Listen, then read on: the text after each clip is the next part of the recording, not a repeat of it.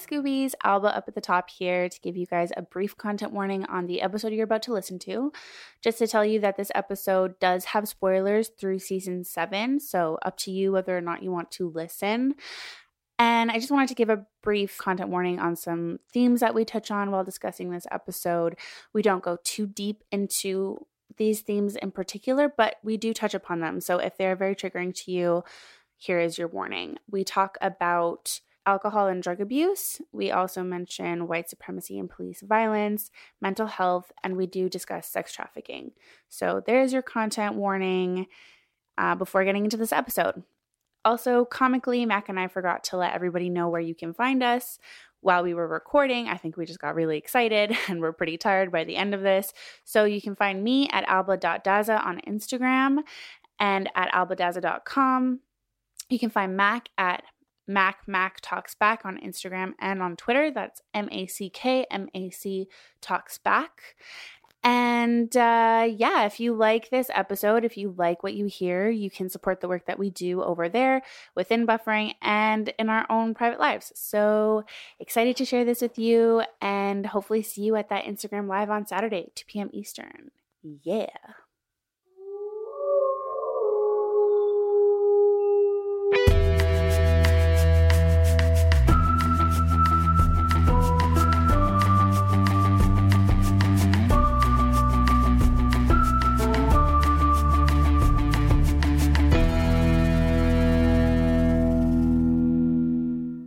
Hi, Mac. Hey. How's, How's it going? it going? Jinx. Personal jinx luck. All right, so today we have a very special episode where Mac and I will be discussing the BIPOC experience experiences of invisibility imposed by society and metaphors where we can find that in Buffy and episodes that we can compare our own personal experiences uh, reflected in the magic, the monsters, the storylines, and narratives of Buffy the Vampire Slayer. Also, it's uh, a deep dive into maybe some of the less obvious bits of invisibility than what is normally talked about. So, we're going to be talking about the denial of BIPOC reality. So, the denial often of racism that exists, uh, the denial of the society that we have to confront versus white people, what it feels like to be a person of co- color living in a society that was not designed for us to thrive, the denial of our existence when we move through society and feel like people literally don't look at you, don't acknowledge that you exist. And then we're also going to talk about denial of and by denial I mean like den- like society's denial, you know, the the the system's denial in in all of these different areas. So the denial that our work is valid, that we are constructive members of society, and that we have anything anything to contribute, because white supremacy tells us that people of color don't have anything to contribute, that we don't work hard, and that the work that we do is not as valuable as it truly is. Right? Is that a good way of putting it, Mac? That's actually an excellent way of putting that. A plus. Thank you so much. I'm so flattered. I worked really hard on this. it shows. Um, and I, I also want to preface this. I was thinking a lot about before we were recording and after everything that happened in the States and, you know, everything that's been going on since June, that this episode isn't just to educate white people. Like, this was really an opportunity that buffering gave us. They were like, have an episode, like, do whatever you want. And it's not just to educate white people, it's also just to share our experiences, to have solidarity between you and I, right, Mac, and like talk about things that we don't get to talk about. When people talk about Buffy, they don't talk about this, they don't talk about generally our experiences. And hopefully, there are other people, BIPOC listeners, who hear this and can relate and feel seen. Uh, I apologize. We apologize if we miss anything. Please email us and let us know. Super here to listen and learn and uh, you know our obviously our experiences are not everyone's experiences and this is all in degrees depending on what kind of person of color you are yeah um i yeah i also just want to add too that like like i said previously it's it's about talking about the some of the less spoken about types of invisibility, but also too, it's who's framing the narrative. And I think that's what's important about this conversation is like two women of color framing the conversation about the invisibility versus a lot of hoity toity critics we can all name uh, framing the conversation about visibility. so we're going to talk about different episodes, but all of these topics, you know, denial of reality, denial of existence, denial of uh, value, they're all interchangeable and connected. And it's really kind of impossible to talk about one without talking about the other. And when we do talk about certain episodes, they will, you know, they will reflect different aspects of of invisibility, even if we were like focusing on one specific topic. Um, as we go through these, I actually have the transcript of them, and there's a website, transcripts.foreverdreaming.org, where a lovely, lovely human being has transcribed every single episode of Buffy. Uh, so if, like me, while talking, it's like really helpful to be able to go back and see the actual exchange. Transcripts.foreverdreaming.org. Um, and you can just search by title and it, it's in order by season. So, hell yeah, that's awesome. So, what struck me so much was we were actually going to do like a full watch of season one and just talk about season one. So, it took us like a while to get to this topic because I thought like, oh, season one, like there's not that much. There's well, there's the pack and there's well, I was like, that's the main episode that is like super problematic in season one. But then I was watching it through the lens of you know, my experience as a person of color. And I was like, whoa, there is so much here that I never noticed before because I didn't look at it through that lens. And the thing that stuck out to me the most, and like, Welcome to the Hellmouth and the Harvest, is that like there's the Scoobies and they live in this reality where they know that there are monsters and demons and vampires. Well, at first, just vampires, but they know that there's vampires and that there's evil in the world, like supernatural evil, and nobody else wants to acknowledge that. And that they have this like secret little club where they're like, reality is fucked. How do people not know this? And they have to like go and live and fight this specific thing while everybody else kind of gets to live in denial and think that like everything is fine when clearly, obviously, it is very, very much not fine like zero like it's not even not fine it's like negative fine um but what i also find interesting about it initially is a these kids go for the okey doke and are like yeah this tracks like xander and willow are like yep okay this is fine like they have too chill of a reaction like cordelia as much as we like to trash talk cordelia sometimes for the way she behaves in the first like season or so Cordelia has a really reasonable reaction to like vampires. She does. But I think part of it, it speaks to Willow, you know, being somewhat of an outcast. She's very smart. She's very mousy. She's very meek. She's someone that people look over. Xander, in his own head, is just not masculine enough. He and like Buffy's like, you can't come with me. I'm the Slayer and you're not. And he's like, I knew you were going to throw that back in my face. And it's like, bro, it's literally just a fact. Like, it doesn't say anything about you. Literally, only Buffy is the Slayer. How is this about you now? And you, like, being a man. I'm, I'm putting air quotes for people who can't see me, but like, ridiculous. Yeah. And so, like, I think it's their already their sense of invisibility that makes them okay with being like, yeah, sure, vampires. That makes perfect sense considering how everyone else in, in school acts. So I think that's also an yeah, interesting type of invisibility. Yeah, exactly. And I think it's also Cordelia's privilege, like that she gets to live this kind of charmed life that allows, like, for the level of shock that she goes through when she's like, oh, wait, things are not perfect. Like, things are not good. There's different levels of response according to where they stand in the society of their school, at least in the show. Yeah. And I think it's also interesting that someone who's as hyper visible in Southern California as a 15 year old blonde girl um, is our intro into this world of the unseen um, and like mm. dark power. And I'm like, very interesting. Somebody who would find it incredibly hard to be on the fringe and the edges and not draw attention to herself. Yeah. And something else I thought was really interesting about all of this is that she can't even tell people that this is the reality because people will think she's crazy. Like no one will believe her, basically. And isn't that such a reflection of racism? Even like when people will talk about, listen, I had this experience, oh my God, on this film set where we were talking about Get Out. And uh, one guy, I was like, it's amazing. It's so smart and original. And this one white guy was like, mm, it's like been done before. And I was like, uh, where? what are you who? talking about? yeah, this one dude.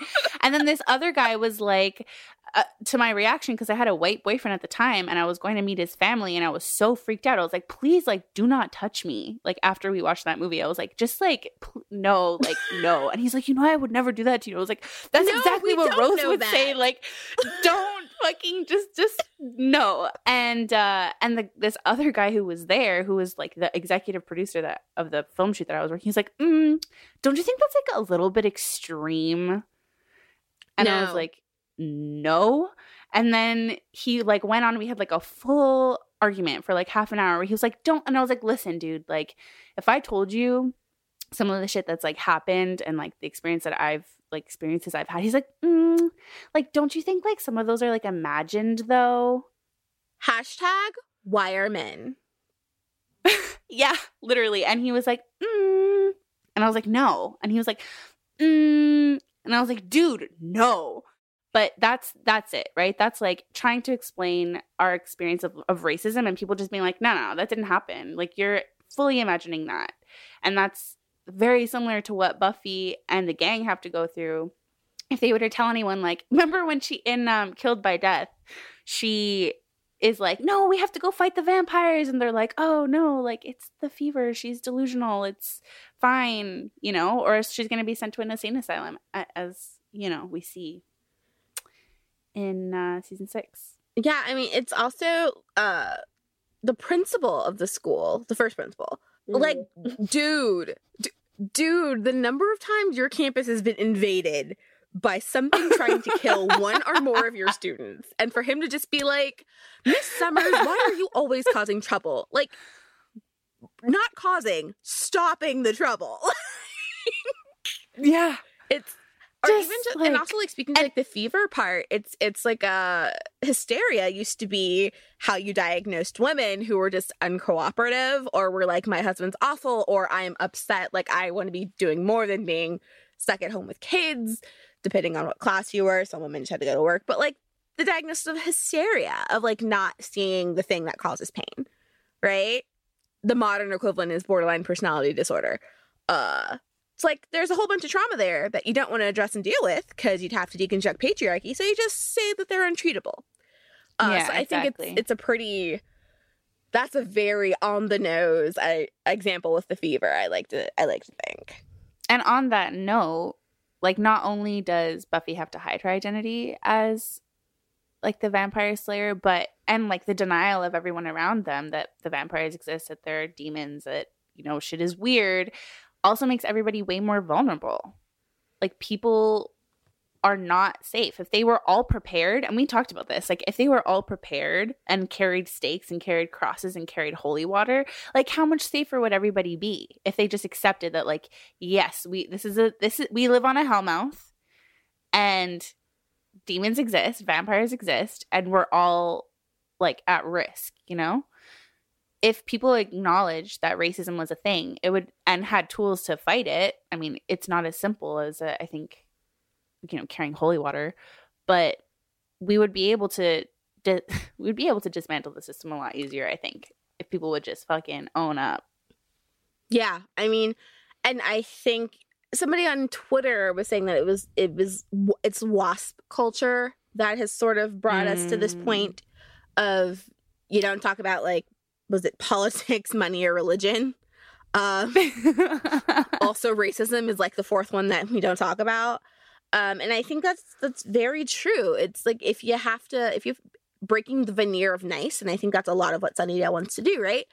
It judging from it it's a suburban town a college town. We discover they they're big enough to have essentially a uc so like it's a pretty nice town frankly to have a uc in it. You're either in the boonies with nothing um or you're in a pretty nice town so you know the veneer of nice that the town has is what they're trying desperately to hold on to Um, and I think that's truly what it is. Unless that like people are like, I don't see it. It's if we admit there's a problem, you know, we're breaking some sort of weird silent code of niceness and pretend. Step one, baby. Admit you have, a Admitting you have a problem.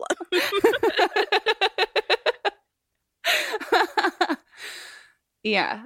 Um, and that's what happens, right? Like we talked about how in graduation day, finally it's like this the school at least, at least the seniors with the at prom they give Buffy the class protector award and they like prepare everyone and everyone has crosses and holy water and whatever. They have all the tools they need to fight the vampires, fight the mayor. But it's only until then. We've gone through 3 seasons of Buffy where no one ever participated. And it's like a really it's it's my favorite finale actually. Um right now at least. But those two episodes are like my favorite finale because I love that everybody just it's like a little army and finally we see everybody being like, "Okay, no, enough, you know? We're done." I like it, with the exception of I'd also like to point out that like while they do form a, a nice tiny little army to fight back, they literally do not fight until they are sitting in their seats at graduation, where they can literally be picked off one by one, which is a phrase that you're probably familiar with if you've seen a later episode. Like they still wait till the last minute in hopes of I don't know what. but instead of like even being proactive in protecting Yeah. themselves, they're like, we'll wait until the atrocity comes We'll us." wait until yeah, we'll wait until they attack us before we take action or like until we admit that I mean, I guess that was it. It was like truly a life or death situation. which I would like to tie to uh, the current treason happening here in America. So I think as of today, we're like a week Mhm. out from Mhm. treason, and quite literally, um, there are senators who didn't want to say anything until there were armed gunmen with zip ties looking for them and building nooses or gallows i'm told gallows is the word um you know on the capitol like, you weren't ready to fight back you couldn't admit that there was racism that was and white supremacy and all of these things going on until literally you are pinned down in your office with people coming for you like so art imitating life also ignoring the problem of racism or the problem of Terrifying. vampires however you want to look at it Again, like it's such a point of privilege to be able to wait, you know?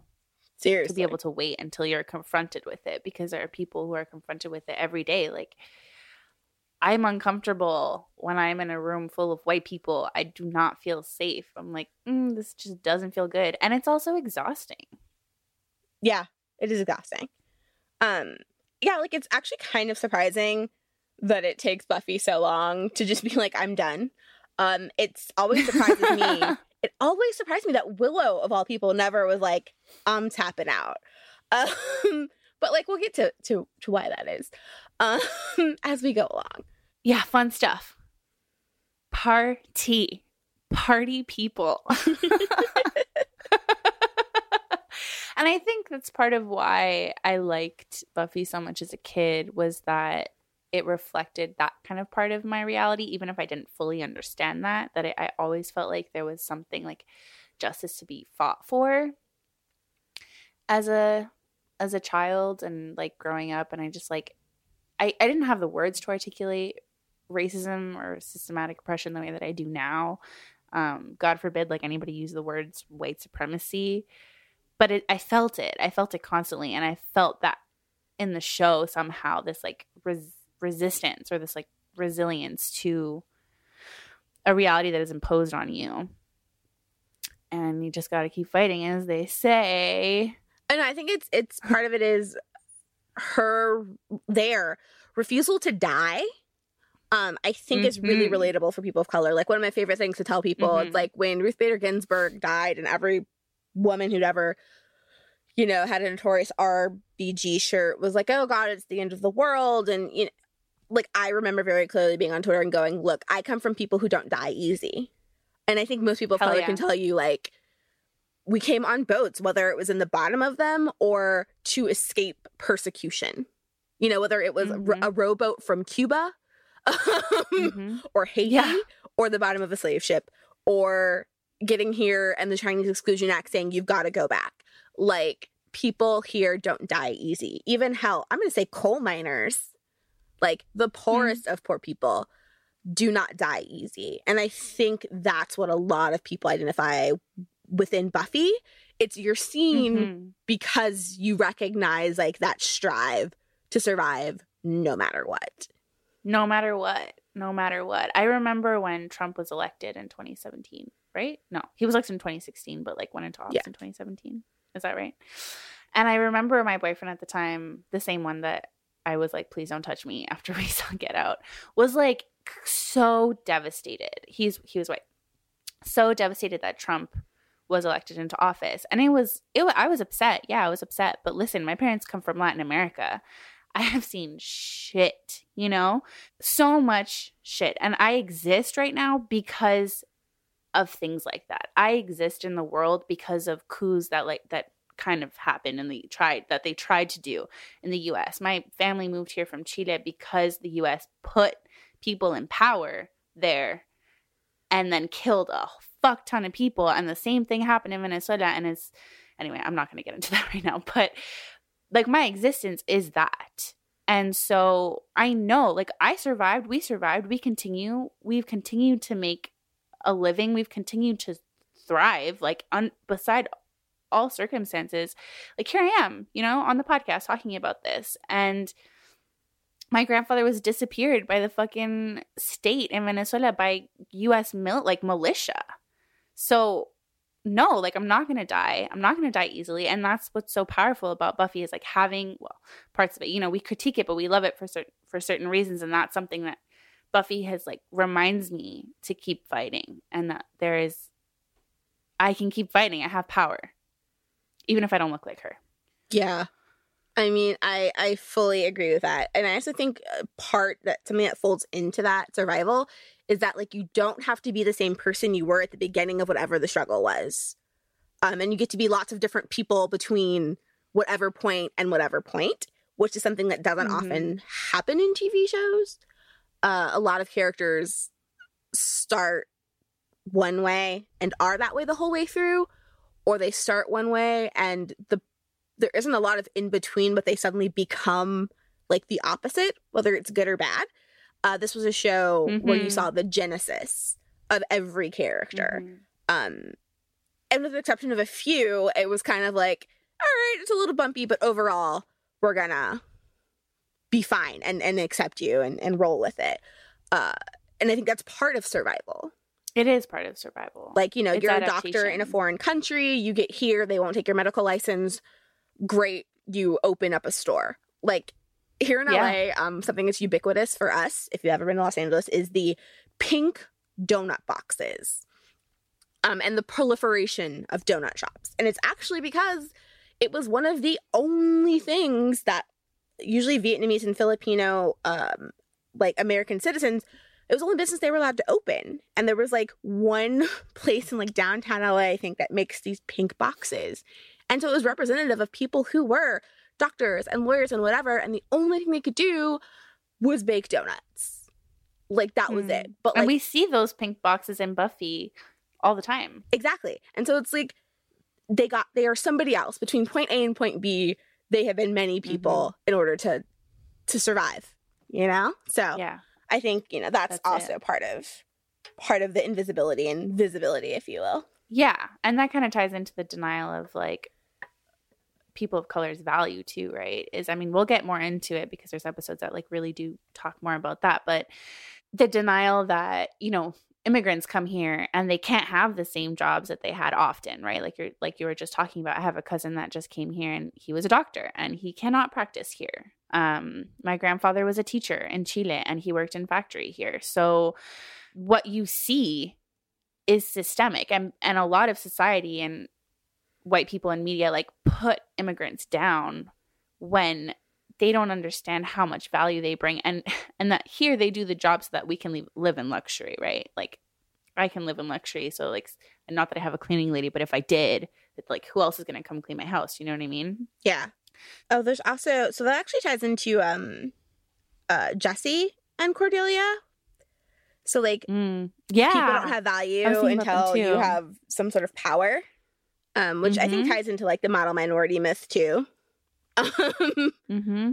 again, um, depending on where you are, uh, there are recruitment, uh, not recruitment quotas, but like there's a lot of headhunting uh, at prestigious colleges for Asian or Asian American kids because they assume that they are going to be STEM geniuses who will bring them research money. Um, they're they're not valuable until there's power, and also once they get to campus, boy does the racism jump out.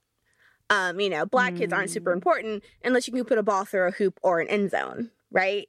Black Mm-hmm. folks don't have value to colleges until you can do something and make them that NCAA money, right? Um, and so that's like the invisibility.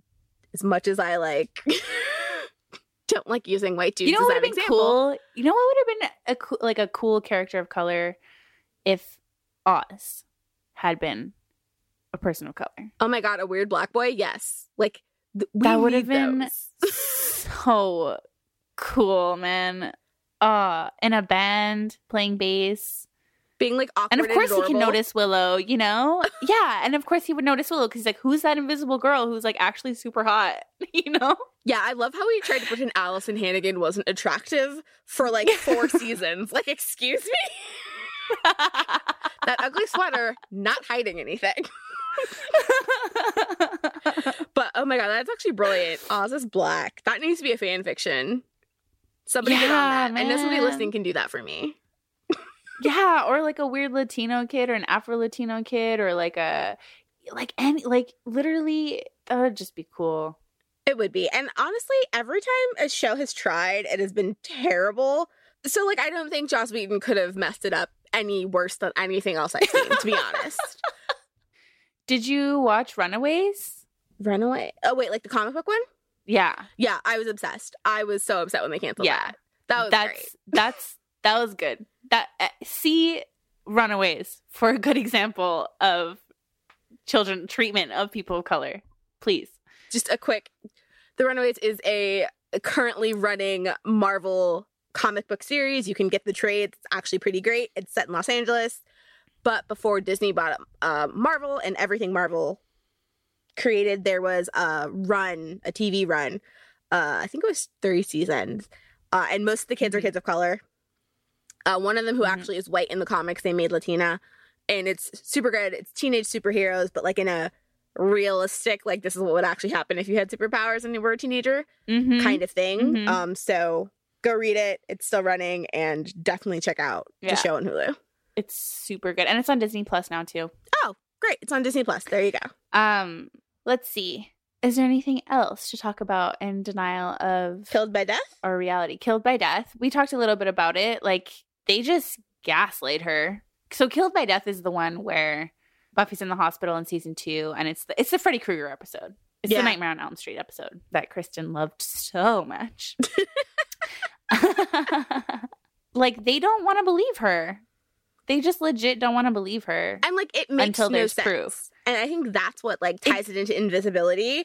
Like you Mhm. could like like if all of your previous experience with someone points to something, but you like magically don't believe them. Um, I tie this to uh, you know, police violence. So Mhm. if we can like not count on our hands the number of you know black and brown people shot by cops um flagrantly uh please explain to me why every time it happens we go that can't possibly be what happened despite having video evidence right it's that kind of thing um, so this is that very specific moment where it's like if you just stop ignoring history and contextualize this very Mhm. specific thing Mhm. it actually makes quite a bit of sense. Um, so it's like that Mhm. invisibility of of lived experience. it's just so blatantly embedded in society if you just look, you know? All you have to do is just look and it's there. And I think that the gaslighting is like ridiculous. And and Willow's always the only one who ever believes Buffy. You Because know, Willow's she's always the like best one "Mm, out of all of them. Let's be clear. She is. that episode of Doppelgangland when Xander's like, she was truly the best of us. Or like Giles says, like he, she was truly the best of us, and Giles, and Xander's like much better than me, and Giles is like much much better than you. no lies detected. And yeah, like again, like the fever. You can only see the monster if you have the fever, and just like how racism is often only seen by the people who experience it. That's the truth. Yep. You know, it's easier to see if you feel it. And sometimes it's even hard to see when you feel it because microaggressions are hard to decipher, you know? It's and it's a lot because they happen all the time. Microaggressions happen all of the time. And I think, you know, in June for me personally at least, I don't know how it was for you, Mac. Um, maybe you're like more in tune with your own experiences, but I was like having all of these flashbacks to experiences that I'd had, and I was like, oh, that thing that felt off, that person was racist, you know, over and over and over again. Yeah, I definitely, I've definitely like, ha- so I've like learned to be very heavily like self reflective. And so I often like, okay, so if I've like done all this thinking about it on my end, that means there's something else happening and it is like one of like four things, right? And I sort of assume I'll figure out mm-hmm. which one it is eventually. It's like someone's yeah. being homophobic, someone's being racist, someone's being sexist, like mm-hmm, someone's exactly. being ableist. And usually, those are the four. Like for you and I, yeah. And for you and I, it's both, right? It's like sexist and racist. So the sexism that we experience is always going to be combined with racism if it's coming from a white dude, like yeah. always, or a white woman, even. It's like they're together. And it's very rare that I think that I experience one isolated from the other one, frankly, because there's so much internalized racism too. So, and I've acted shittily too to people of color. You know, I'm not going to say that I haven't. Yeah, I think we all do until like we, you know, you you can do better till you know better. That is not that quote, yeah, exactly. but like y'all know what I mean. Um, yeah, yeah. and I think until a lot of us, honestly, I think a lot of us until we get to college, which I think is unfortunate, like that gatekeeping of that in-depth mm-hmm. analysis. Mm-hmm um, thankfully, mm-hmm. the internet's spreading that out. But I think for a lot of us millennials, until we got to college, sort of deciphering yeah. the ways in which internalized um, racism affected how we interacted with people was like, it was impossible until we got to college. Yeah, it was. It was, and it was hard to articulate. And I remember even talking about it with family members and saying, like, well, I wasn't given this opportunity. Like, my blonde white friend was like cast as the lead in the play and not me even though like i'm just as qualified um and just as talented because i'm not white and family members were like no it's not that like it's not that and it's like what do you mean of course it's that but there's such a refusal also of i think our older generation i don't know at least my family to like admit that to just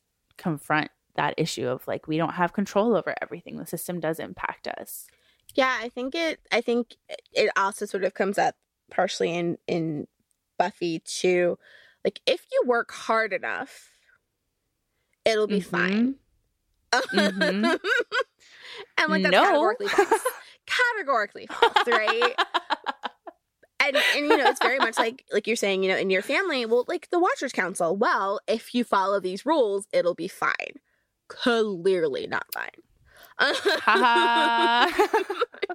know, if you follow these rules, you will you will surely die before the age of twenty one. Yeah, exactly, exactly. It, it's it's that right. It's the invisible, and it is that.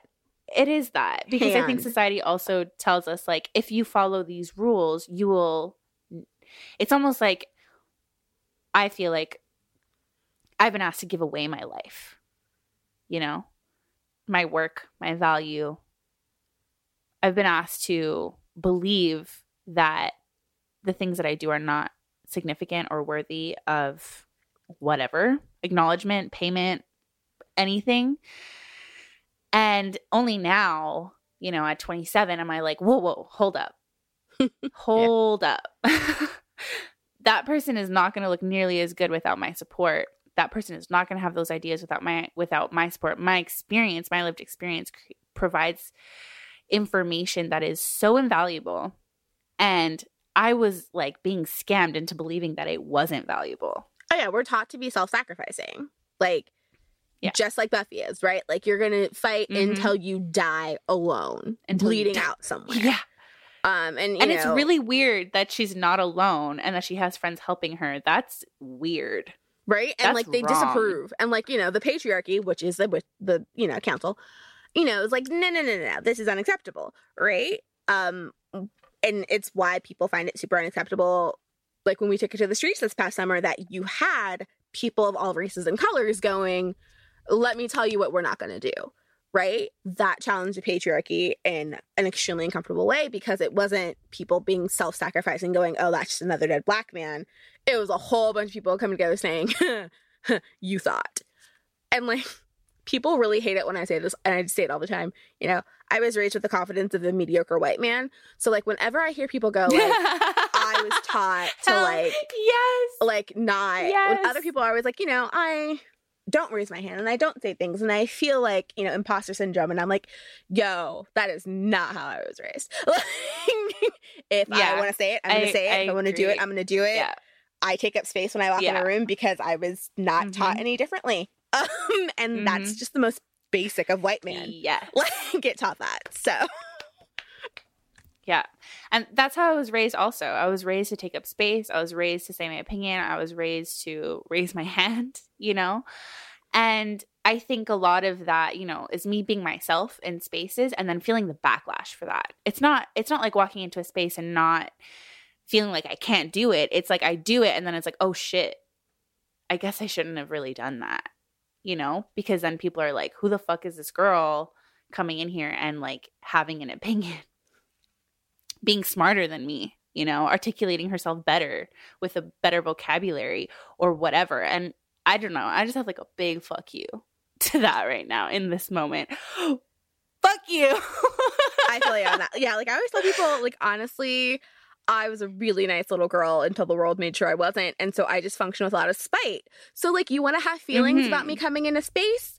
By all means, you Mhm. feel froggy, leap, and we will work it out. Like, I will also say that I'm Yeah, also six man. feet tall, so I am very intimidating. So most people generally don't want to try me after I've said my piece and been like, "You got a problem." so like, you let's go. yeah. So like I'm not gonna pretend like, you know, I'm five foot two and, and Yeah. it could be problems. Like I am fairly intimidating. yeah. Um, love that. Love that. I'm five foot six, but I can scrap. And I will scrap. the little ones are always scrappy too. I'm not that little. I'm super I'm above average. I feel like we have this conversation on a regular basis about how you're like average size. I'm above average. I'm tall. uh, I'm five foot six point five. I was my mom measured me over the break. I'm sorry, you're how old and your mother measured how tall you were. Oh my god. All right, yeah. Let's uh, move on to denial of existence. Uh, and we've talked. We we were just talking a bit about this, right? So, Yeah. like like we said, there it's all it's all interchangeable. The thing that really stuck out to me when I was doing my rewatch of season one and what sparked this entire conversation was Marcy becoming invisible. And I was like, holy shit, this is the most race relevant episode, actually. Yeah. Maybe in the series. because like it, because it's nothing about her that should make her less important than anybody else about her. it's literally the universe in, in Mhm. high school like that is your universe that she's in that so devalues everything about her and if that ain't being a person of color mm-hmm. then i don't know mm-hmm. what is It actually like physic yeah. I'm laughing, but literally my body physically hurts. Like I'm like, ugh. It just it's like the experience is so real, you know, the amount of times that I think I've walked into a room or been introduced to a friend of a friend or like so many rich white dudes who have literally will literally just like look over me. Like just over me, you know? Or like look at me, realize I'm not white, and then look away is so it's so it's so many times or like won't include me in conversation or just speak over me it's so exhausting you know it's so exhausting and it makes you believe that it's your fault and i think that's you know, why Marcy went crazy and out of mind, out of sight because she thought it was something that she did. She thought it was something that she was doing and she tried and she tried to be seen and tried to participate and was denied over and over and over again that participation in society. And that is just such a real experience. Yeah, and I always wonder if people truly understand like what it's They don't. like. They don't. Because I think some really people are like, well, you know, I got passed over for someone who's better looking. Okay, great. Guess what? You can get plastic surgery and straighten your hair or whatever. Black don't wash off. Like, you know, No, entrenched stereotypes about like Asian men being emasculine. Those don't just go Mhm. away. But those are reasons don't why we're away. overlooked. Like, okay, this is my favorite weird thing that I know about. Um, feel free to judge me, everyone. It's fine. Uh, okay, I'm ready. I'm Yeah. gonna judge you. So there's this very interesting uh, dating community slash um, book community. Um, AMBW, Asian men, Black women. It's it's a whole hot mess. Do a deep dive on Tumblr one day if you just want to lose your mind. But one of the interesting things that came from me doing a very deep and disturbing dive is an actual study that somebody did. First, it was just a dating site that did it, and then actual researchers did it. and the two groups of people who are least valued and least like picked and messaged uh, on dating sites and are voted least desirable are Asian men because of the stereotype that they're masculine and black women because of the stereotype that they're aggressive. And I was like, so literally scientifically, Yeah, we're that's it. literally overlooked. Cool, cool, cool, cool, cool.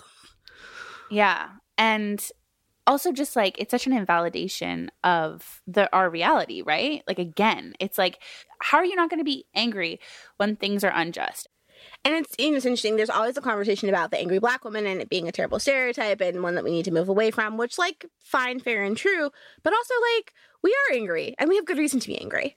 There's a lot of fucking reason to be angry. That's it. And it's like just let people be angry about the things that have been done to them and the things that continue to be done to them. Look, we you have entire franchises about white men being angry.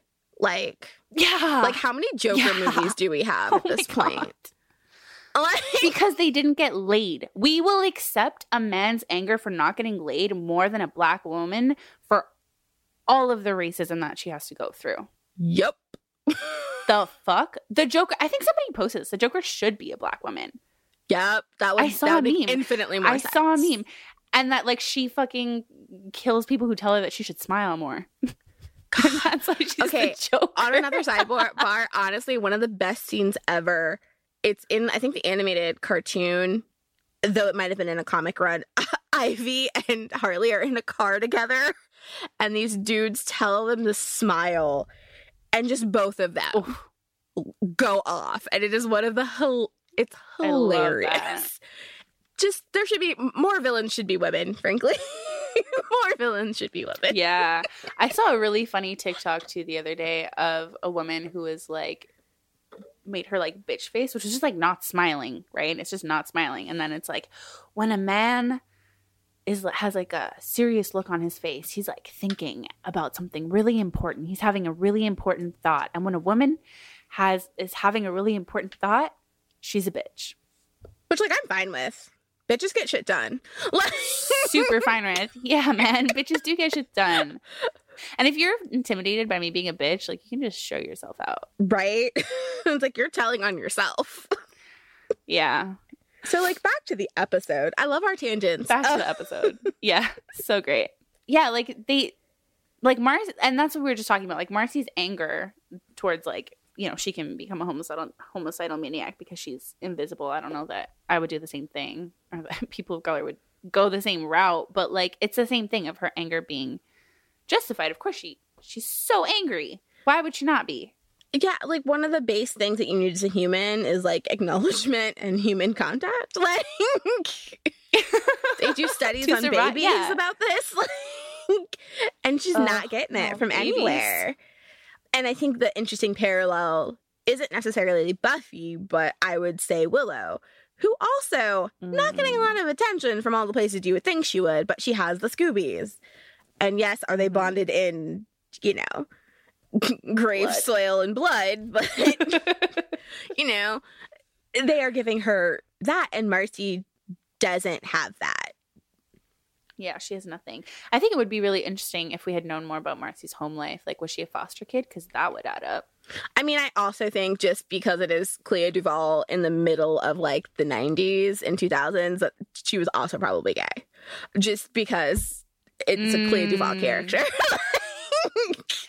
I think casting Clea DuVall uh, might have been a very unsubtle coded Joss message. As we discover with lots Yeah, of shows from this era, as people are doing retrospectives and they're rebooting shows, they're going, "Oh yeah, we couldn't do it very explicitly, so we did this instead." But then she also she found her community with other people like her again. Mhm. Hell yeah. and and that's the thing too of like people of color are not recruited by the fucking FBI to be spies. I mean, COINTELPRO tells us otherwise. The American Indian Movement tells us otherwise. So in fact, there's a precedent. In fact, for people of color Okay, being recruited. You know what? I take that back because, like you said, Nikki, like people who have to survive will survive, will fucking survive, Yep. and they'll blend in. And like we we had this conversation when we were talking about Anne about how Buffy has never been good at undercover because she's never had to be, but a person of color would be fucking great at, at undercover because you have to blend in. You have to be able to speak in the way that people around you are speaking, wherever you are, and dress accordingly, act accordingly, stand accordingly. So I, we're moving basically into denial of existence. Yeah. Mm, Oh, we no, no, we are there. So Anne. Anne is such a it's such an episode. Oh yeah. I feel like we need to take a break and get a cocktail, but we're not going to do that. Would be nice. Today's episode is brought to you by Regal Cinemas. If you're anything like me, you deeply enjoy going to the movies. Going to the movies is probably among my top three all time activities. I love seeing films on the big screen. I also love being around other people who are watching the same movie with me at the same time. And of course, I love eating giant buckets of popcorn. If you feel the same and you like going to the theater, Regal Unlimited is something that just makes sense. Regal Unlimited is the all you can watch movie subscription pass. It pays for itself in two movie visits. You can see any standard 2D movie anytime, no blackout dates, no restrictions. When you want to watch a movie, in 4DX or IMAX or RPX or ScreenX. There's so many ways to watch movies these days.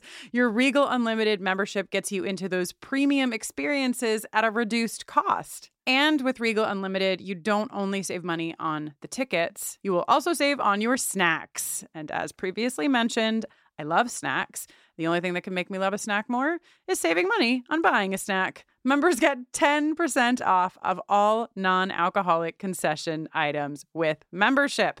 Regal Unlimited, all you can watch movie subscription pass. It pays for itself in two visits. So if you're planning to see two movies this month, join Regal Unlimited and sign up now. You can sign up in the Regal app or on regmovies.com slash unlimited. Sign up for Regal Unlimited using code buffering and earn 10% off your three-month subscription. Please let us know about all of the movies you see and how the popcorn is. Hey there, this is Justin Bartha. I made a funny new podcast, King of the Egg Cream. It has the greatest cast in the history of podcasts with actors like Lewis Black, I'm torn by my feelings for two women. Bobby Cannavale, You can eat it, or if someone hits you, you can put it on your cut. Melanie Lynskey, I wonder what these marvelous things are that look just like boiled chicken feet. Jason Ritter, I can break things and pick locks and kill people. Michael Stuhlbarg, The whole point is to inspire people that they should make themselves better. Ari Graynor, No, don't whet its appetite. What are you, an idiot? me, Justin Bartha, That's not just any egg cream, that's a Lemke's special. and all narrated by the hilarious Richard Kind. This is the story of Harry Dalowitz and how he rose from nothing to become New York's King of the Egg Cream. So if you like funny true stories, come listen to King of the Egg Cream, available wherever you get your podcasts. okay, first things first is um she can cut and run. Like find me a Mhm, person of color can. who can just cut and run. No. I mean, people do it. They find a way to do it, right?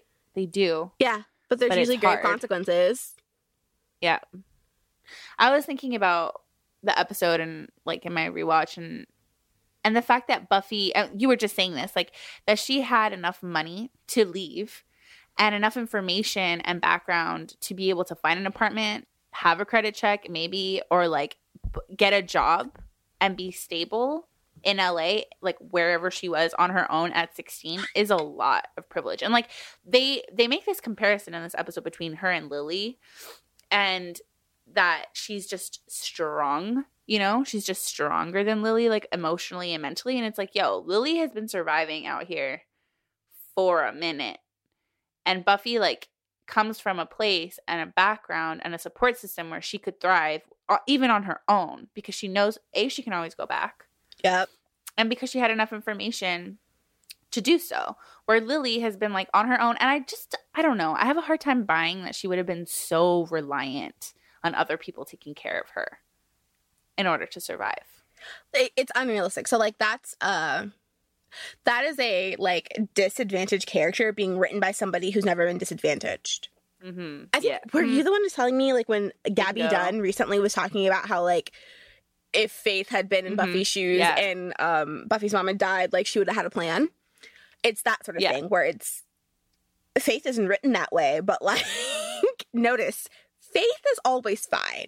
She lands on her feet by herself. Mhm. Buffy gets caught by Mhm. other people.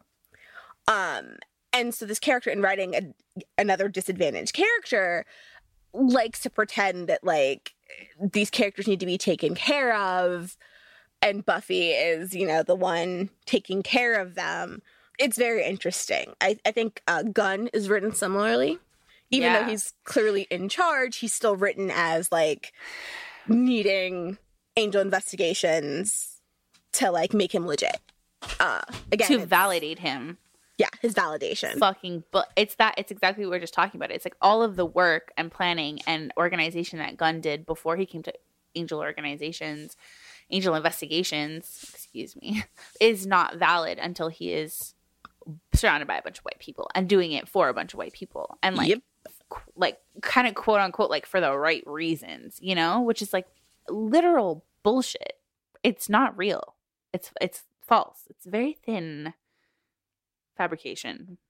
So then like this episode continues and continues and like Ken says kids come here and they have nothing to go home to. And there's no again like there's no I think in this episode that's really missing is there's no like context of the system. It's just like kids just show up here and they like die they like go missing and die and it's not like they go there to become invisible because the system allows it to happen that way. Yeah. So, uh, okay, I know we don't like propaganda shows, whatever. I watched a lot of Law and Order SVU, okay? Um, and so the the that wording of they have nowhere else to go, they're invisible, that's used by sex traffickers all of the time. Hmm. Usually when applied to kids of color from any social class or white kids in foster care or kids in foster care in general, right? But we don't bring that context into the world of Buffy. And like, I live in LA. All of those things exist in Los Angeles, but we never bring it into real context because then we would actually have to be like, who is actually being sex trafficked? Because then it really would be a bunch of kids of color. Uh, who are the Mhm. throwaway kids? It would be kids you know, with drug problems. Why do they have drug problems? Because abuse. Why are a lot of them abused? Because they come from either direct family trauma or, yo, it's traumatic being a kid of color. You got to cross through four gang territory to get to school when you're like 11. The cops have roughed up your brother or you. Like, There's just not that many options. Yeah. The system is it's you know, we use the word oppression I think so often and so casually, but we think about oppression, it's a feeling of claustrophobia. It's a feeling of like feeling so tight and you have you don't have that many places to go. You don't have that many places to turn or paths that you can take. Exactly. literally and you feel that you like can physically feel it in your body you know and i think that's why it's so important that we take up space and we're taking up space here in this conversation. Like hey we're here. We have opinions. We have a truth. And we're going to talk about it. Yeah. and people are going to listen you know? Yeah, because I mean, if we if we want to look at not just buffering, but I think if you look at any podcast, and there's several about Buffy or the Vampire Diaries or any sort of pop culture, like 99% of them are entirely white. And even the ones by people of color, almost all of them will say it's quite literally because white people are not having these conversations or inviting folks to have these conversations or or even have multi ethnic or multiracial um hosts right? So like even like Yeah. level of oppression is like even when we just want to talk about some shit we have to talk about it in the frame of being the opposite of of white people. Yeah because like i would love to just talk about fucking bonnie on the vampire diaries but we also have to talk about like why damon as the bad guy is like super hot and worthy and i can't name a single black guy who's the bad guy on a tv show that we are all obsessed with yeah same with Ain't spike we love him but like can't think of a single black guy that has the same No, that's a great. You know, I'm gonna think about that for the next few days. I'm gonna think about if I've ever seen. Oh, I mean, okay, not on a TV show, The Black Panther, but that was on purpose. Oh, but that's also just Michael B. Jordan. Like, I know, but he's so hot. like, like nobody. He could never speak a word, and we would all be He like, literally doesn't "Yep." need to speak a word. Does not need to speak any words, none. But like, it's great when he does, though. But Yeah. like, also just doesn't. But uh, Yeah. Anyway, that was great. That was fucking great. That was that was wonderful. Yeah, it's just it's one of Um, those things. Yeah, where you just you go, okay, everything we do is an opposition because, like, you know, we talk about Willow on this show. Mhm. I don't think anyone ever talks about Bonnie uh, from the Vampire Diaries in the same way we talk about Willow, even though their Mm. power levels are analogous. To be quite honest, and note, you know, Mm. Spoiler: it, Bonnie so- doesn't go super Yeah, evil don't- and try to end the world.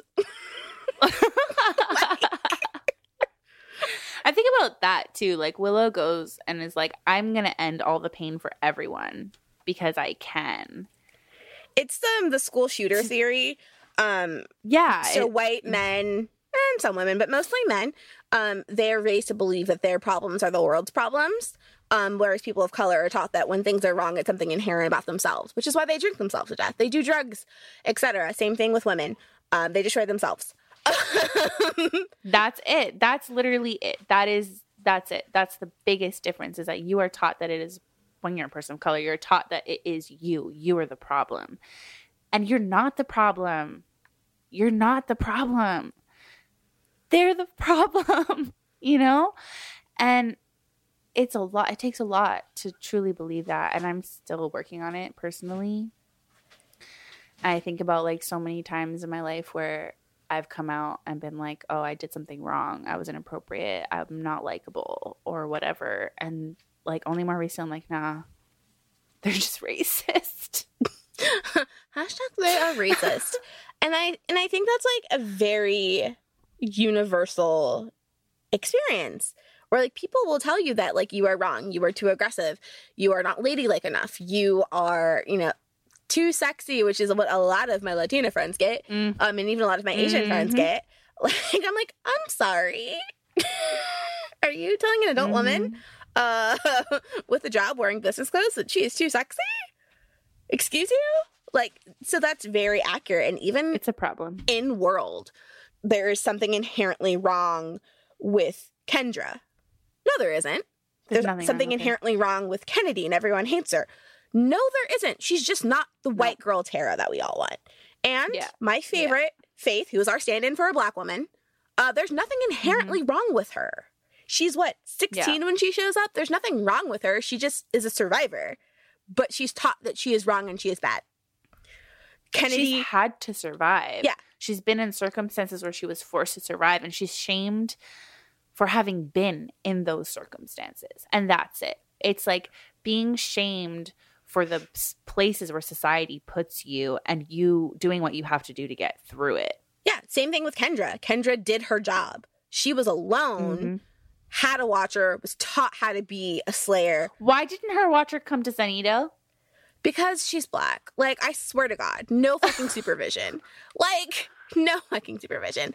Same thing with like Kennedy. It's like, I'm sorry, she is a potential. She showed up. She did her job. She was the queer one. She connected with Willow. Like, she was put in a situation she didn't ask for.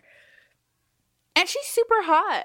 She really is. She's just literally not Tara. Like, that is literally Yeah. what it is. And she's made to be Yeah. unlikable, just like Kendra is. Mhm. Just like Rona.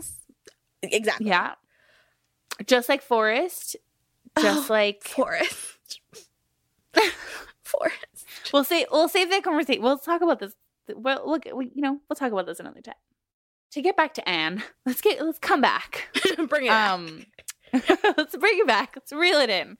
You know, all these kids are taken off the street, and we kind of, you know, but we talked about this a bit. But to, to kind of just like tie it into the point is that these kids are taken off the street because they are invisible to society, and they are forced to work as slaves like brainwashed and put into believing that they are no one to benefit we don't even know who until they literally shrivel up and die and then they are spit back out because they're no longer wanted and because they can't work anymore i'm sorry please just like do i even need to say it clearly like I mean, I will say it. That is the school to prison pipeline.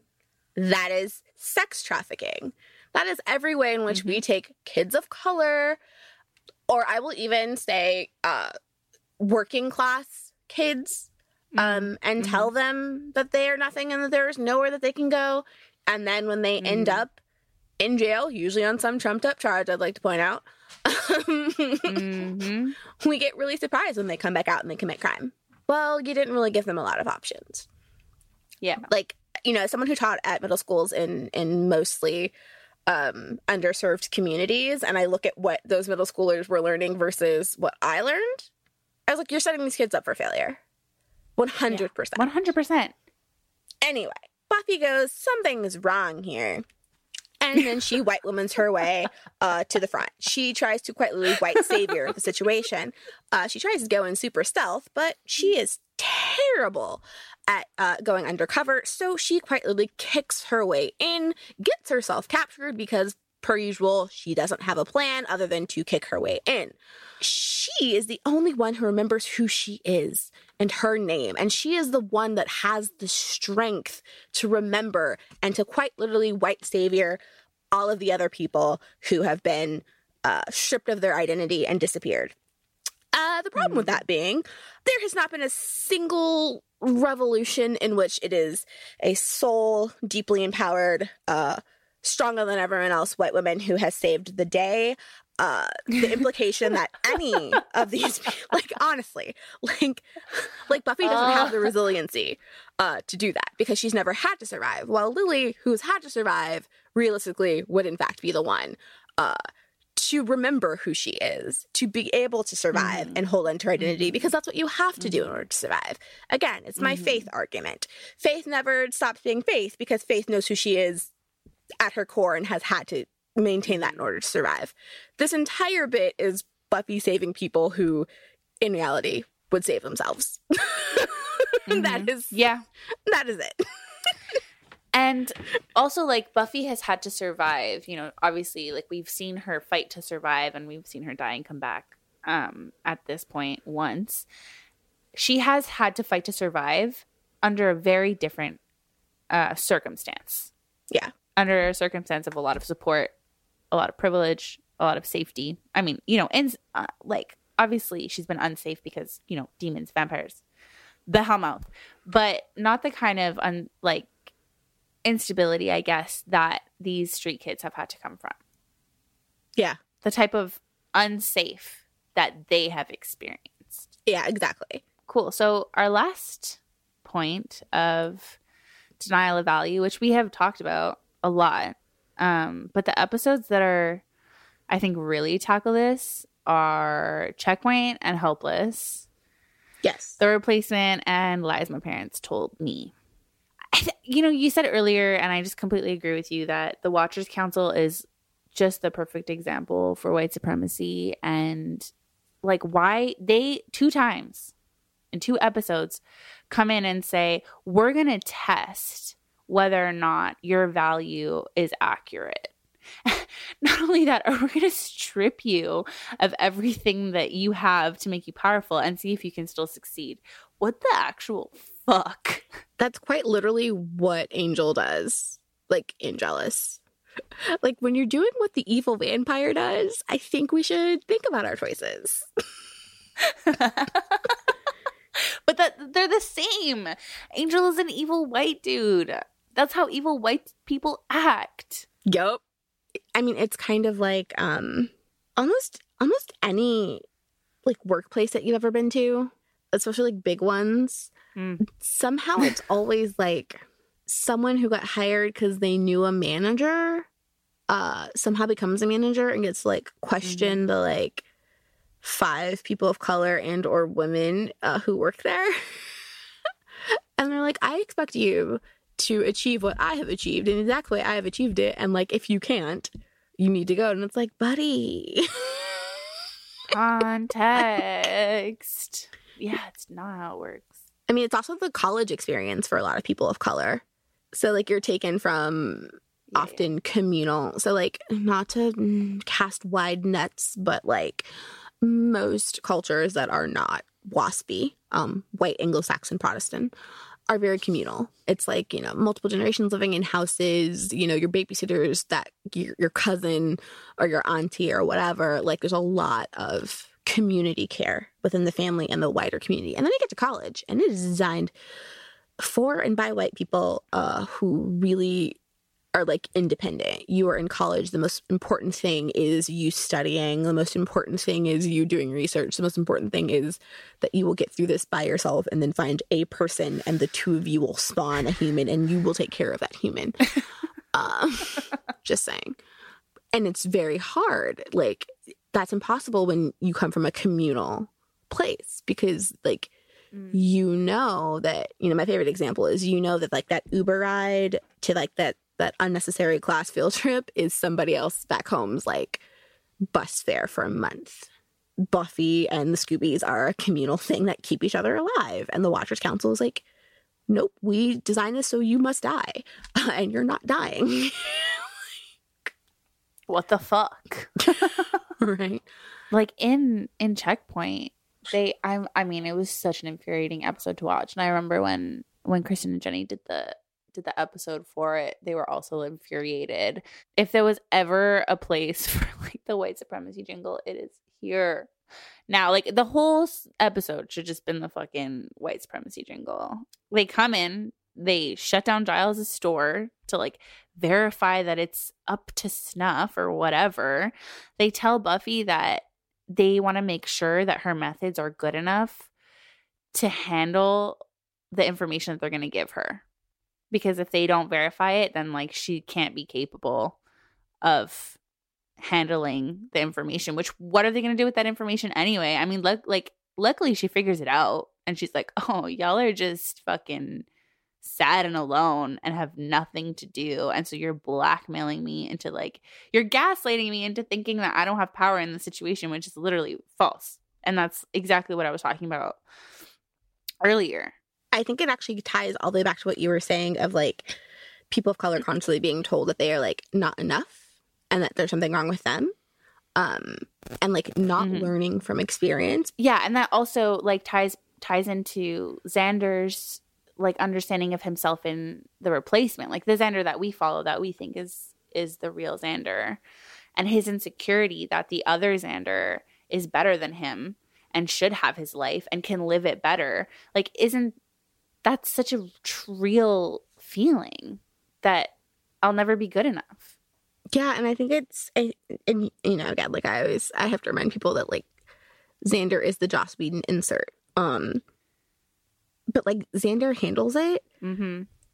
in the same way that like most people of color would handle it. Uh his friends go, I'm gonna smack you upside the head and, and be like, get your life together. like, which I think is is quite interesting right? Which just tells us that Joss has none of those people in his life, uh, considering his behavior. But his stand in um, has the right people who are like, buddy, get it together. Yeah. And and it makes me sad to see like watching it through this lens this time, like knowing that it was going to be an issue, knowing that this was going to be the topic, but watching Buffy think that she wasn't valuable and watching her doubt herself and watching her think that she had to work harder, that she had to prove something. It was just so relatable as a person of color in so many situations where I like I'm trying to fight the impulse to prove myself constantly. Yeah, I like again like vastly different upbringings, different places. Um, I've definitely been like the the cut off your nose, spite your face girl most of my life. Um, so actually, it was another friend who watched it who like had that experience of perpetually trying to prove themselves. Because I've always been like, I am here. I did the thing. If you would like more, well, then you should have asked for that. So I, for me, it was actually really eye opening, and I think it's partially class as well. It's like an intersection of, of race and class because mm-hmm, I, for sure. you know, was you know still live in and was raised in like a nicer part of Los Angeles, well, a, a more affluent part of Los Angeles, and so like the concept of proving oneself, like. wasn't something instilled mm. in us very much. Like, oh, you did the work, great. Obviously, there were situations in which people tried to impose that, but like again, that confidence of a mediocre white man, and went right over my head that that was something that like they were were requesting of me. And like also in this episode, her fucking history professor dude who like is not down to hear her perspective or her input on what could have been happening with it's Rasputin, I think, right? That they're Yeah. talking about. It's just like so infuriating to watch, but she just like dismisses anything she has to say, like laughs her out of the room and humiliates her for having for having a different opinion. And he's like, some of us are here to study history. Like it's called studying history. And it's like, yo, whose history? Not even whose history, who translated this history, who took down this history, because I would like to remind everybody uh, that many uh, books of the Bible and lots of old timey stories were translated by monks who are historically extremely conservative and, and, and squeamish when it comes to sex and violence. Just putting it out there. So, like, whose history? Who translated that history? Because even if accurate history was conveyed, who translated it from whatever archaic Latin it was into English, right? Um, you know, we learn more and more constantly. Um, like as people are dying, uh, and first person narratives through letters are becoming Yeah. public. We're learning that a lot of, you know, like we had a whole gay president. Did I know that? Yes. Did most people know that? No. But like it's now becoming clear. Or even, you know, Malcolm X, most people don't know that he was a hustler, but like and by hustler, no, I don't mean rich white ladies were paying him. I mean he had sex with dudes for money. Um, most people don't know that. Even more, like people, the history of him is like he's super anti-white people and blah blah blah blah. He also had like a long-term relationship with a white man. So like, whose history? Who's telling the history? Because both of those things are two things that are not in the autobiography of Malcolm X. They are not in the movie about his life. but they're factual things that have been confirmed Mm-hmm. you know so i that that's sort of what comes to mind with the, the history professor where i'm just like what like history is not static as much as we would like it I think be. he needs to go study his history. Well even like He Chris, needs to go educate himself, sir. well even like things that we know that we think we know so like um there's a famous picture of the Nazis burning books, right? It's famous. It's in every freaking history book. What they don't tell you is that those books were at um it was I forget the it was a very long name in German, but basically it was an institute that studied sexuality, and a lot of those books were about trans folks' experiences. It was documenting some of the first gender reassignment surgeries and hmm. hormone therapy and queer identities that they burned. Those histories are gone. Those are the only copies. They erased those people and their existence off the face of the planet. They never tell you that about that picture. Yeah. And in the episode, Giles is the only one who really calls out. I mean, not the only one, but he he calls it out. He says like she fails if you don't if she doesn't do whatever you say, and that's it, right? That's just like such an such an allegory for the reality of like women, for sure, women of color, even more, people of color, 100%, that society tells you if you don't follow the rules exactly, then you will fail. Like you will be punished. And many, many, many people are punished by society Oh yeah. when they don't even have an option not to. Whether you're, you know, a professor with a PhD or you're Yeah, a round the and way they've- girl, no one cares. Like you will be punished. you're either Mhm. too uppity with that degree, Mhm. or if you don't Mhm. have one, you're like ratchet and low class. Yeah. I mean, luckily Buffy realizes and she like realizes how much power she has and how much power they don't have. And that's why they're making her feel like she doesn't have power. And that's another just clear metaphor for what is experienced and what I was talking about earlier of like, holy shit, my experience, my education, my background, the culture that I've experienced, the diversity is so fucking valuable, monetarily valuable to myself, to others, to anything that I touch will increase in value. And it took me so long to even get here, you know? Yeah, because of the rules that It's were very impressed upon you by patriarchy and white supremacy and like that is Buffy moving from like her own value being invisible to herself, like not just her power being invisible to the Watchers Council, but her own power being invisible to herself, to moving to a place where she's like, no, no, no, no, no. Yeah, that's it. Yeah, to all the people of color, black, indigenous people of color listening to this episode, you are so valuable. You are so worthy and you can you can like you can monetize that if you want to. And Yeah. if you don't want to, also respect, but like Yo, look, if what you want to do is like tell stories and raise kids, guess what? That is every bit as valuable as like wanting to get a PhD and teach on like a wider level. If what you want to be is, I could call them street corner academics. If you want to drop your knowledge via like pithy tweets and Instagram posts, that's every bit as valid as getting a degree. If like your way of uh, expressing your life and your choices is uh, making traditional jewelry or passing on stories or passing on stories through food, whatever it is, like who you are, you are valuable. You don't have to prove that to anybody. You don't have to reach anyone's benchmark. no. And like that's what the world teaches you. Like here is the like status that we've we have as white people like have like created and here's where like they expect us to reach. You don't gotta do any of that. If all you do today is is breathe, you're good. Yeah. And never think that someone is better off without your work because they will suffer without it. Mm-hmm. They need you.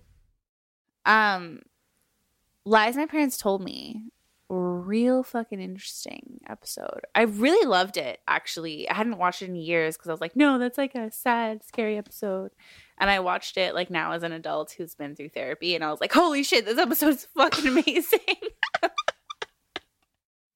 we never watch Angelus murder a slayer ever. And and he's generally implied to be the one that we're supposed to like. but what I Mhm. find interesting is that Nikki Wood goes toe to toe with Spike every step of the way. And that's what I find interesting. So whenever Mhm. Angelus is going after somebody, even Buffy, she's at a disadvantage because she loves him. You know, when he's going toe to toe with, I think he goes toe to toe with Spike at least once. Like, there's always a bit of disadvantage. This is the only character I've seen go tit for tat, like, you know, punch for punch with Spike. And there's something about that that I think was so empowering in an episode that was so painful otherwise. Mm. It's like, you know, Buffy had to literally be like on her knees with like a sword pointed at her for her to find like the ability to fight back. Like we meet Nikki Wood, who's a mother with a kid with everything to lose, eh, with Spike at his prime. And like, again, she doesn't die easy. And like, there's just something about that in the midst of this like horrible She episode doesn't. she doesn't back down. at all. And I think this is like an interesting thing again that happens where her value as a mother is invalidated by Spike because she had a job to do. Because she had a mission. And that somehow makes her less of a mother. And I think that's really common for working moms that society tells you that you're not a good mother because you have a career that you need to pursue. And literally, Nikki has to save the fucking world. Mhm. That doesn't mean that she didn't love Robin any less, you know? And we look at the situation, we look at Spike's mom living in this like beautiful house, rich, dying, caring quote unquote for her son. I don't like what like what I don't even know what we want to label that relationship, but obviously not the healthiest one, you know, not like not a real example. I mean, we don't really see a clear example of like motherhood in either of them, but Nikki didn't have the opportunity. Like the Watchers Council kind of comes in and goes, "This is your life now." And we, and we that doesn't mean that she wasn't a good mother and we, we just didn't see it because that's isn't that the case of so much labor of black women is that we just don't see it.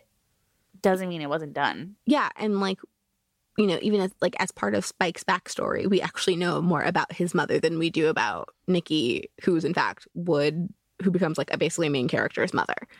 We don't know anything about her. We don't know a whole lot about Wood either. Yeah. You know. And also something that stuck out to me a lot was Spike had the power and the privilege to save his mother from death.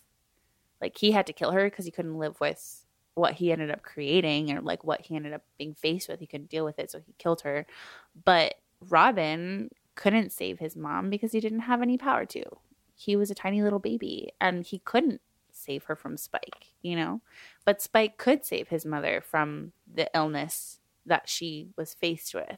Yeah. And I think what's most interesting too is again, also Wood is somewhat punished for that because Wood comes in and, and what it's made him is hard and, and angry. Mm-hmm.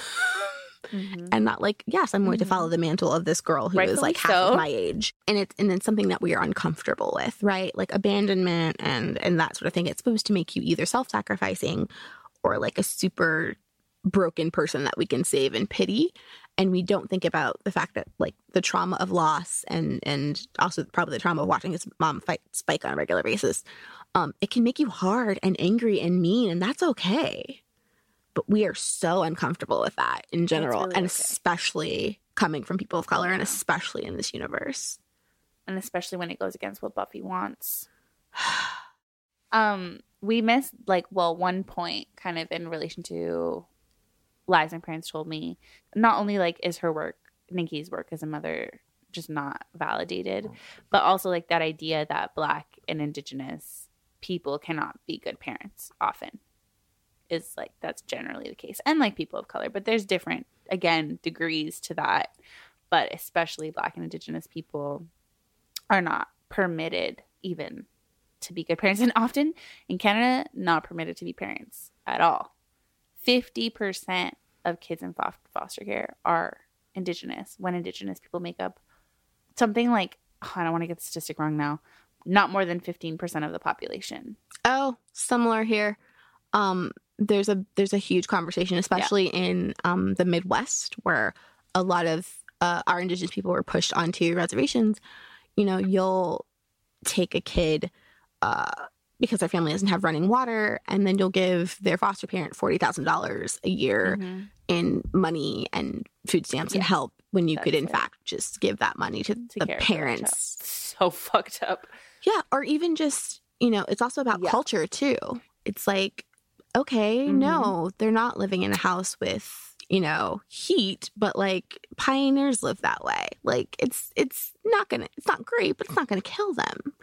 They're still getting to school. They're still just this home doesn't meet sort of like a white Anglo-Saxon Protestant level of like It's just this is what it means to live. yeah it's just another method of assimilation it's another method of you know they don't have the residential schools anymore but they have the Oof. foster care system Yeah. so it's the same thing and and in this episode i mean robin goes to live with his watch robin um robin goes to live with nikki's watcher we don't know who the watcher is or how he was raised or whatever but It's safe It's- to extrapolate he was not allowed to be ri- yeah exactly a white dude with money, probably Yeah, British.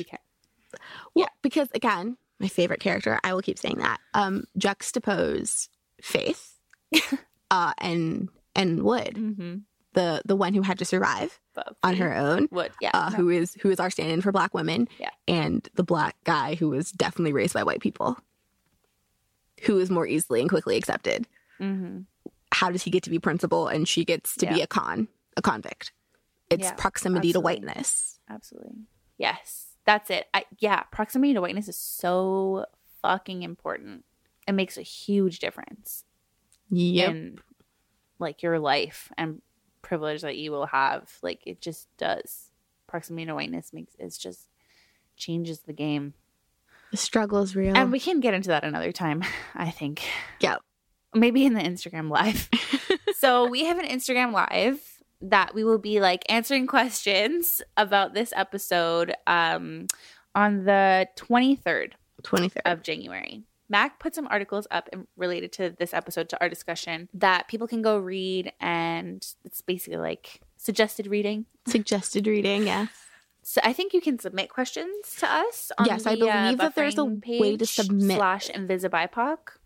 Yes, I think there's a way to submit questions potentially on the website, but I also know like email's an option. And I know during the live somebody will be looking at like the the stream and we'll potentially be able to catch questions there. It will not be us Mhm. watching the stream because we have to talk and my brain Mhm. can't do both of those things. no, gotta focus. Yeah, so we hope that you enjoyed it. If we missed anything, message us. We can discuss it in the Instagram live. Super down to do that. And like, really super excited to see everybody there. Please, you know, join us. Uh, I can't remember the time that it's going to be at, but it should be, it'll be in a post on buffering, maybe in the show notes here also. And um, yeah, thanks so much for joining us. Thanks. I'll talk Thank to you, you, next time. Mac. Also, Thank you. It's always fun. Good. Okay, bye. Bye.